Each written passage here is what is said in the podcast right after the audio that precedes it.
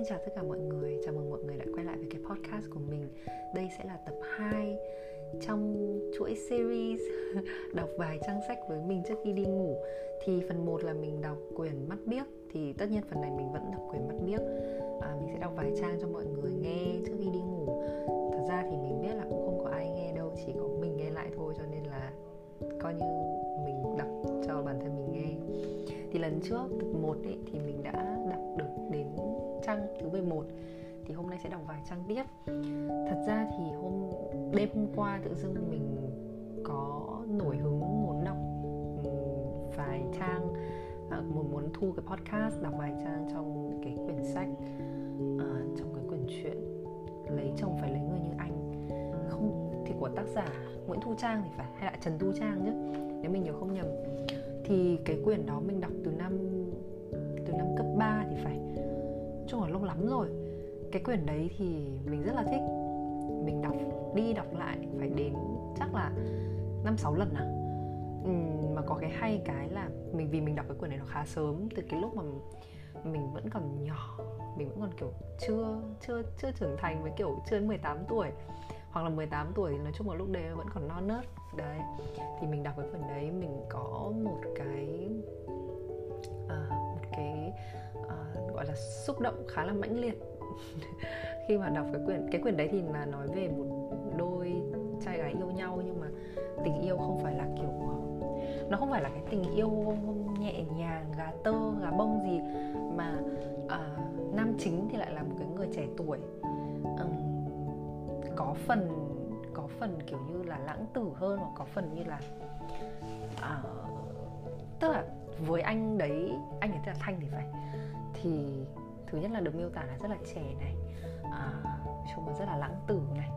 À, đi một chiếc Vespa à, rồi nói chung trông rất là bảnh bao.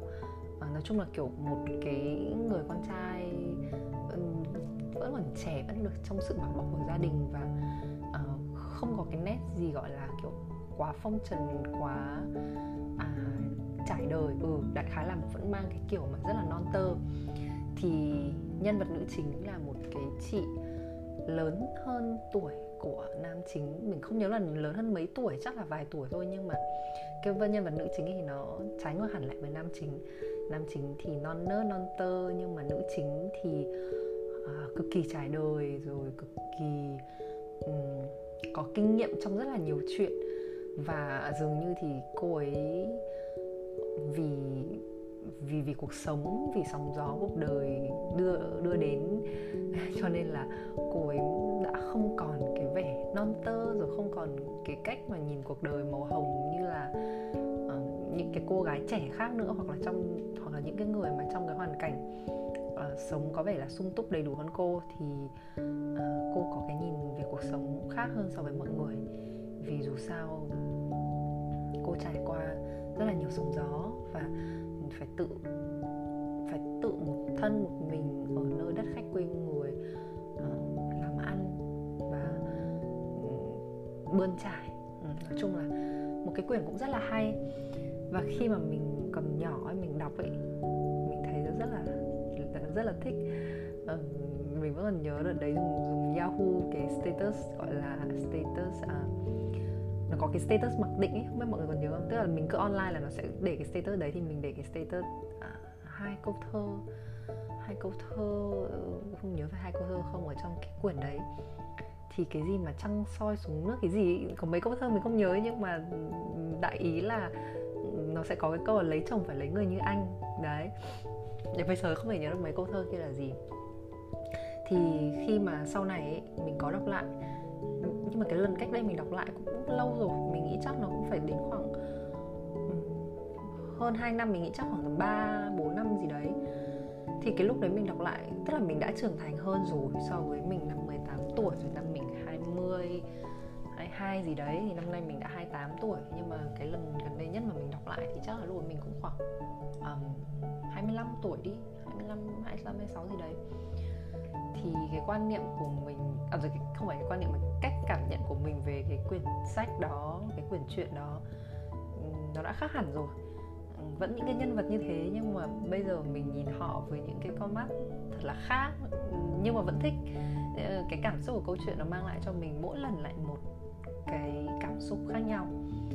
À, cái đó là cái thú vị khi mà bạn trưởng thành rồi cái nhân sinh quan của bạn khác đi rồi bạn đọc lại cùng một câu chuyện nhưng mà bạn có những cái cảm nhận rất rất là khác nhau. Và trong cái trải nghiệm cuộc sống của mình khi mà mình va vấp và mình gặp phải nhiều cái câu chuyện nó phong phú hơn là mình hồi còn nhỏ thì cái cách của mình tiếp nhận câu chuyện này cách mình hiểu cách mình nhìn vấn đề cách mình phân tích vấn đề cách mình um, đánh giá vấn đề đó nó rất là khác. Cho nên là mình thấy nếu các bạn có điều kiện các bạn hãy nên đọc sách càng sớm càng tốt. Có những cái câu chuyện ấy khi mà bạn đọc còn nhỏ ấy và bạn lớn lên bạn đọc lại nó mang cho bạn uh, nhiều cảm giác cảm xúc khác nhau lắm hay lắm. Tất nhiên thì thường là nó sẽ vẫn sẽ có một cái mạch chung vẫn sẽ có một cái cảm xúc chung. Là ví dụ bạn ờ, ok bạn thích vui nhộn bạn thích uh, khám phá này kia thì bạn có thể đọc Doraemon đúng không? Thì khi lớn lên mình đọc Doraemon thì dù mình có là một cái người trưởng thành rồi cái cách nhìn nhận của mình khác nhưng mà khi đọc mình vẫn tìm thấy được cái sự vui vẻ và thích thú ở đấy thì à, tất nhiên cái mạch chung của mình mình sẽ vẫn tìm thấy được cái à, cái cái cảm xúc mà mình mong muốn tìm. Nhưng mà xen kẽ vào đó chi tiết hơn thì sẽ có nhiều những cái cảm xúc đan xen và nó khác biệt hơn. Không biết là mọi người có hiểu ý của mình nói không? Thì thật ra hồi hồi hồi còn nhỏ mình cũng không không có đọc nhiều sách lắm. Và đó là một trong những cái quyển mà mình đọc, đi đọc lại nhiều lần. Hôm nào mình sẽ tìm cái bản ebook, xong mình sẽ download vào Kindle, xong mình đọc. Hôm nay tính là đọc nhưng mà nghĩ là phải nhìn màn hình máy tính để đọc thì thôi, nó cũng hơi mỏi mắt. Thì tính hôm khác sẽ download vào máy đọc sách và đọc. Ok, bây giờ mình sẽ đọc vào.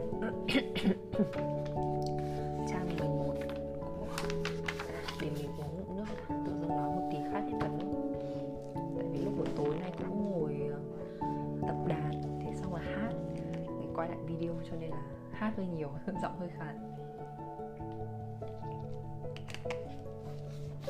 Không biết giờ này mọi người đang làm gì. Khi nghe mọi người đang làm, hay đang ngồi, khi mà lúc mà mình nghe lại cái này ấy, mình đoán là khả năng mình sẽ đang nằm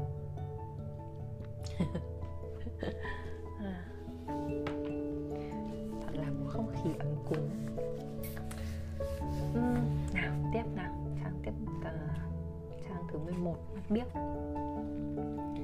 Mà chìm đắm trong viên ảnh sán lạn đỏ, tôi quên béng cả khóc. Trong khi tôi đang nghĩ xem cần phải rời những trò nghịch ngợm gì nữa với sự tự do quá mức của mình, thì tiếng cô thịnh khẽ phang lên sau lưng. Ngạn, đứng làm gì đó? Giọng nói dịu dàng của cô thịnh kéo tôi về với thực tại. Giấc mơ huy hoàng biến mất và tôi cay đắng hiểu rằng chẳng làm gì có chuyện nghịch cát mà không bị đòn rằng đời tôi sẽ còn đau khổ dài dài. Càng nghĩ, tôi càng buồn tuổi và bất giác tôi rơm rớm nước mắt. Cô thịnh nhẹ nhàng đặt tay lên vai tôi, hỏi, ba ngạn đánh ngạn có đau không? Tôi nức nở, đau gần chết. Để cô sức dầu cho ngạn nhen tôi khụt khịt mũi và lặng lẽ gật đầu. Cô thịnh kéo quần tôi xuống và thoa dầu lên những lần roi vắt ngang mông tôi hóa ra trước khi đi tìm tôi, cô thịnh đã bỏ sẵn chai dầu trong túi áo. Không hiểu do chai dầu hiệu nghiệm hay do tình thương của cô thịnh mà tôi chẳng còn nghe đau đớn nữa. Những ngón tay của cô thịnh lướt nhẹ trên da tôi như những cục bông gòn mềm mại. Sức dầu xong cho tôi, cô thịnh âu yếm hỏi, ngạn đã hết đau chưa? Tôi sụt xịt, hết rồi. Hết đau sao ngạn còn khóc? Tôi chối, ngạn đâu có khóc cô thấy ngạn khóc nè. Tôi đưa tay quệt nước mắt. Đó là khi nãy, bây giờ ngạn đâu có khóc nữa. Cô thịnh không tin lời tôi. Cô nhìn tôi bằng ánh mắt nghi ngờ. Nhưng cô không hỏi nữa. Cô chỉ cầm lấy tay tôi, rủ. Ngạn đi xuống chợ chơi với cô không? Tôi biết cô thịnh đi chợ chẳng để mua gì. Thấy tôi buồn, cô muốn dẫn tôi đi chơi vậy thôi. Dĩ nhiên là tôi gật đầu liền. Tôi rất thích xuống chợ bao giờ tôi cũng thích xuống chợ. Tôi có thể lượn lờ hàng tiếng đồng hồ không chán trước các sạp tạp hóa. Mê mẩn nhìn ngắm những vòng xuyến xanh, xuyến đỏ. Những hộp chì màu luôn luôn có sức thu hút đối với tôi. Và những viên bi sặc sỡ nằm trên trúc trong các hộp giấy vuông vức vuông vức với dáng vẻ hấp dẫn đặc biệt. Tôi và cô thịnh lên lỏi qua những hàng cá tươi tanh nồng vị biển. Những người dân miền duyên hải da dám nắng, phô hàm răng trắng ẩn, mời chào. Sáng sớm thuyền về những người buôn cá ở miền biển thức dậy từ trước, vội vã xếp cá vào giỏ và thuê xe thổ đi suốt ngày không nghỉ. Đi suốt ngày không nghỉ để kịp đêm cá đến phiên chợ đêm quê tôi. Làng tôi là làng núi, nhưng ngày nào cũng có cá tươi là nhờ vậy. Đi quanh quẩn một lát, tôi lại thấy mình đứng trước các sạp tạp hóa với những bà lão bán hàng giống hệt bà tôi. Miệng lúc nào cũng móm mém nhai trầu tôi đứng đó, mắt dán chặt vào những món hàng xinh xắn và lung linh đang bày biện trên sạp. Lòng dậy lên một nỗi ao ước mơ hồ nhưng cháy bỏng. Suốt thời thơ ấu dài lâu, các sạp tạp hóa luôn luôn là một thế giới lộng lẫy và đầy bí ẩn đối với tâm hồn non nớt của tôi. Ấn tượng đó sâu sắc đến nỗi mãi đến tận bây giờ. Khi tôi đã bước qua tuổi 30 cứ mỗi lần đi ngang qua một quầy tạp hóa bất chợt nào, tôi không làm sao kiềm được ý định dừng chân lại và dán mắt vào tủ kiếng với một nỗi sao xuyến lạ lùng trong khi tôi đang mê mải chìm đắm trong thế giới đầy màu sắc đó, thì từ giữa chợ bỗng vọng lại những tiếng hò heo, hò reo huyên náo. Cô thịnh lắc lắc tay tôi. Ngạn ơi, lại đằng kia xem chiếc, xem xiếc đi. Tôi theo cô thịnh lần về phía tiếng ồn. Chính giữa chợ, dưới gốc bằng già, giữa một vòng người hiếu kỳ chen chúc vây quanh, những tay sơn đông mãi võ đang làm trò, cô cháu tôi phải loay hoay khá lâu mới vẹt được một kẽ hở chui vào. Những người bán thuốc dạo cởi chân trùng trùng và biểu diễn những trò lạ mắt. Họ gồng người lên và để cho những thanh mã tấu chém vào. Mặc dù biết rằng họ sẽ chẳng hề hấn gì, những thanh mã tấu chạm vào người họ sẽ dội ra như chạm vào một khối cao su.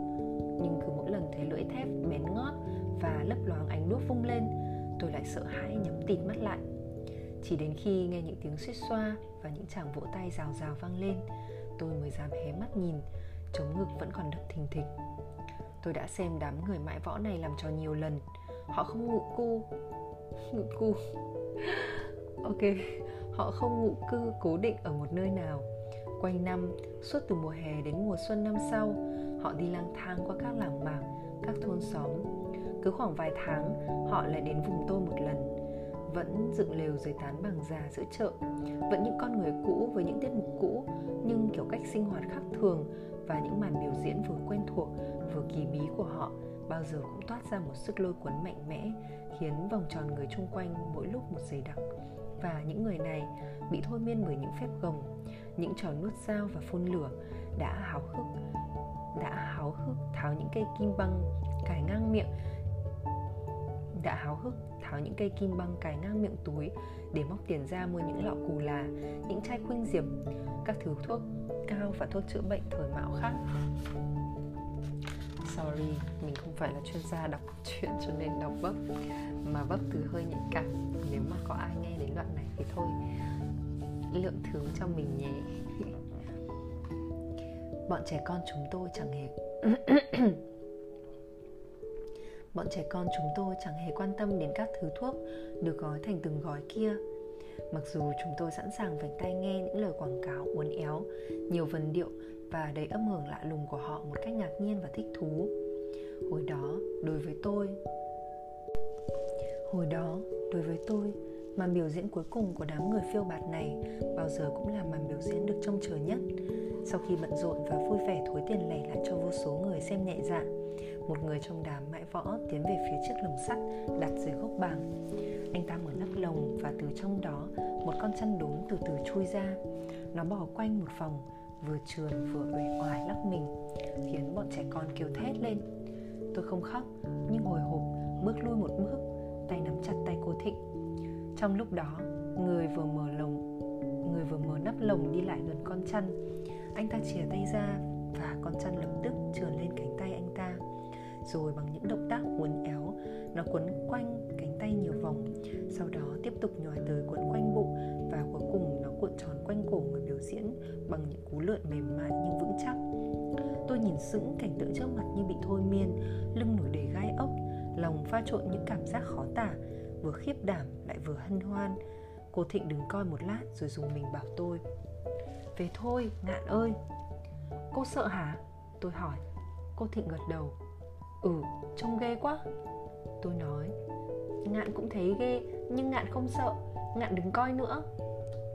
Cô Thịnh kéo tay tôi. Thôi về đi Khuya rồi Bộ Ngạn không sợ bị đòn hả? Lời nhắc của cô Thịnh khiến tôi giật thót Và không chần chờ lấy một phút.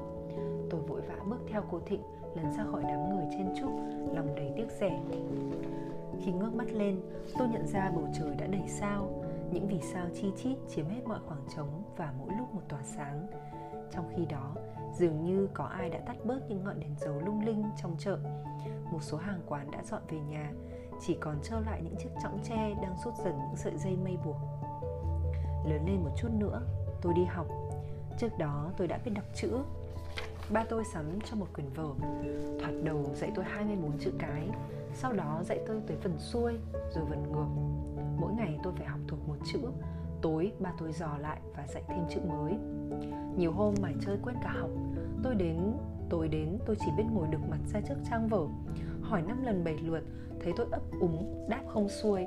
Ba tôi biết ngay là tôi suốt ngày mê chơi. Liền nổi đóa liền nổi dóa cấp cho tôi mấy cái vào đầu. Ơ, đoạn này mình nghĩ phải là nổi đóa chứ. Trong sách in là nổi dóa GD chữ D không biết đoạn này có phải in sai không? Mình nghĩ là nổi đóa là kiểu tức giận như đúng không? Nổi dóa thì không biết có phải là từ địa phương không nữa. Thấy tôi ngồi khóc dấm dứt nước mắt nước mũi xì sụt, mẹ tôi hẳn rất xót ruột, nhưng không dám lên tiếng. Những lúc đó, ba tôi phạt tôi bằng cách không cho tôi đi ngủ. Tôi phải ngồi học tới tôi phải ngồi học tới học lui con chữ. Tôi đã quên tới tận khuya lơ khuya lắc. Ban ngày tôi đã chạy nhảy mệt nhoài. Vừa ăn cơm tối xong, hai mắt tôi đã muốn díp lại. Vậy mà lúc này tôi phải ngồi tụng lấy tụng để những con chữ khúc khúc khủ kia đến sái cả quai hàm. Mắt nhắm mắt mở, tôi ngồi học khổ sở như một tội đồ, ngón tay trỏ đè vào con chữ đến thủng cả giấy. Còn đầu thì gật gà gật gù. Đôi khi tôi thiếp đi, hồn phiêu diêu vào cõi mơ mộng nhưng miệng vẫn đánh vần theo quán tính. Chỉ đến khi đầu tôi gục xuống va phải mặt bàn đánh cốp một cái tôi mới sực tỉnh lại và vội vã gào giọng đật, đọc thật to. Nghe tiếng học bài ea giữa đêm khuya của tôi bà tôi lẹp kẹp bước qua. Thấy tôi ngồi học một mình hai mắt nhắm nghiền đầu gục lên gục xuống. Bà đánh đánh nhịp bà tôi giận run người. Bà bước vội lại bàn cầm lấy quần vợ trước mặt tôi ném xoạc xuống đất rồi vừa ôm lấy tôi bà vừa mắng ba tôi xa xả. Bao giờ bà tôi mắng, bà tôi cũng in re. Bà nằm lẳng ba nằm lẳng lặng trên giường vừa đọc sách Không dám cãi lại nửa câu. Mặc cho bà tôi bế tôi lên và nhẹ nhàng đặt tôi vào giường Trong khi tôi đã ngảo cổ ngủ trên tay bà từ bao giờ. Nhưng dẫu sao, chính nhờ những biện pháp giáo dục khắt khe của ba tôi Mà trước khi bắt đầu đi học, tôi đã đọc thông các mặt chữ Điều mà không phải đứa trẻ nào cũng làm được. Trường tiểu học làng tôi thuở ấy chỉ có 4 lớp Từ lớp 2 đến lớp 5 vì trường không có lớp 1 nên đa số trẻ con trong làng trước khi xin vào học lớp 2 đều qua lớp vỡ lòng của thầy Phu. Thầy Phu là một thầy giáo làng, mở lớp dạy học trò từ thời tôi chưa đẻ. Thầy dạy giỏi nổi tiếng, học trò của thầy khi vào trường tiểu học bao giờ cũng đứng nhất. Thầy còn nổi tiếng là người nghiêm khắc, ưa phạt học trò nên học trò rất sợ thầy, không dám nghịch.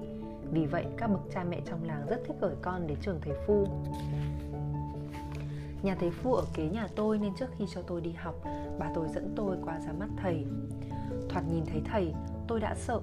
Mái tóc hoa dâm trải lật ra phía sau, nụ cười lấp lánh những chiếc răng bịt vàng và gọng kính lão xệ xuống trên mũi khiến đôi mắt non như lồi ra, toàn bộ toát ra vẻ nghiêm nghị, mực thước và đe dọa. Sáng suốt buổi, tôi đứng khép nép nơi góc bàn, không dám thở mạnh và bằng một giọng lý nhí đến tôi cũng không nghe rõ Tôi lúng túng và rụt rè trả lời những câu hỏi của thầy. Lòng chỉ mong cho buổi ra mắt chóng kết thúc. Thầy Phu có hai người con, Chị Hạnh, khoảng 15-16 tuổi và thằng Hòa, chạc tuổi tôi. Đến hôm đi học, tôi mới biết Hòa học chung lớp với tôi.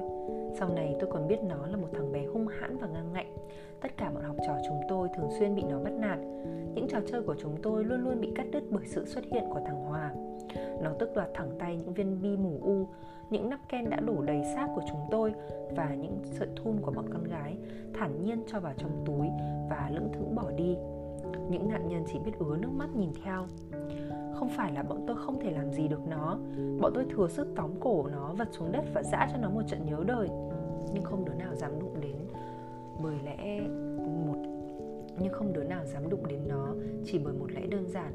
Nó là con thầy phu có lần thằng toàn, một đứa mới vào học, chưa biết oai thằng hòa, bị thằng hòa chấn lột, toàn thoi cho thằng hòa một quả trúng sái quay hàm. Ngay lập tức, thằng hòa nằm lăn xuống đất ăn vạ, chân dãy đành đạch. Tụi tôi đứng coi, sợ xanh mặt.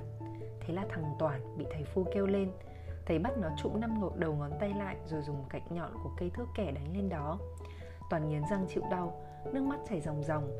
Chưa hết, sau đó toàn còn bị phạt nhảy cóc ngoài sân trời nắng trăng trang toàn ngồi trồm, toàn ngồi trồm hổm. Hai tay chống vào hông và nhảy quanh sân ba vòng, y như con cóc. Toàn trợn mắt nhảy, lưỡi thè ra, miệng thở dốc. Đến khi vô chỗ ngồi, mặt mày nó còn đỏ lơ đỏ lưỡng, nó không ra hơi. Trong các hình phạt của thầy phu, nhảy cóc là hình phạt bọn tôi sợ nhất. Thế mà vừa chân ướt chân giáo vào học, thằng toàn đã bị ngay. Sau đó, sau vụ đó uy phong của thằng hòa càng tăng gấp bội bọn tôi sợ nó một phép. Còn nó thì tiếp tục bóc lột và hiếp đáp bọn tôi không thương tiếc. Trong những ngày gian khổ đó tôi đã làm quen với mắt biếc người bạn gái đầu tiên trong đời. Thế là mình đã đọc đến trang này là trang 21 Thôi mình sẽ dừng ở đây. Lần sau mình sẽ đọc tiếp cho mọi người nghe nhé. Chuẩn bị sự xuất hiện của mắt biếc Đấy, mình cũng quên mất tên thật của mắt biếc tên là gì rồi. Bây giờ thì Bây giờ thì um, Thôi mình sẽ kết thúc cái podcast ở đây. Hẹn gặp lại mọi người trong podcast lần sau. Chúc mọi người ngủ ngon. Bye bye.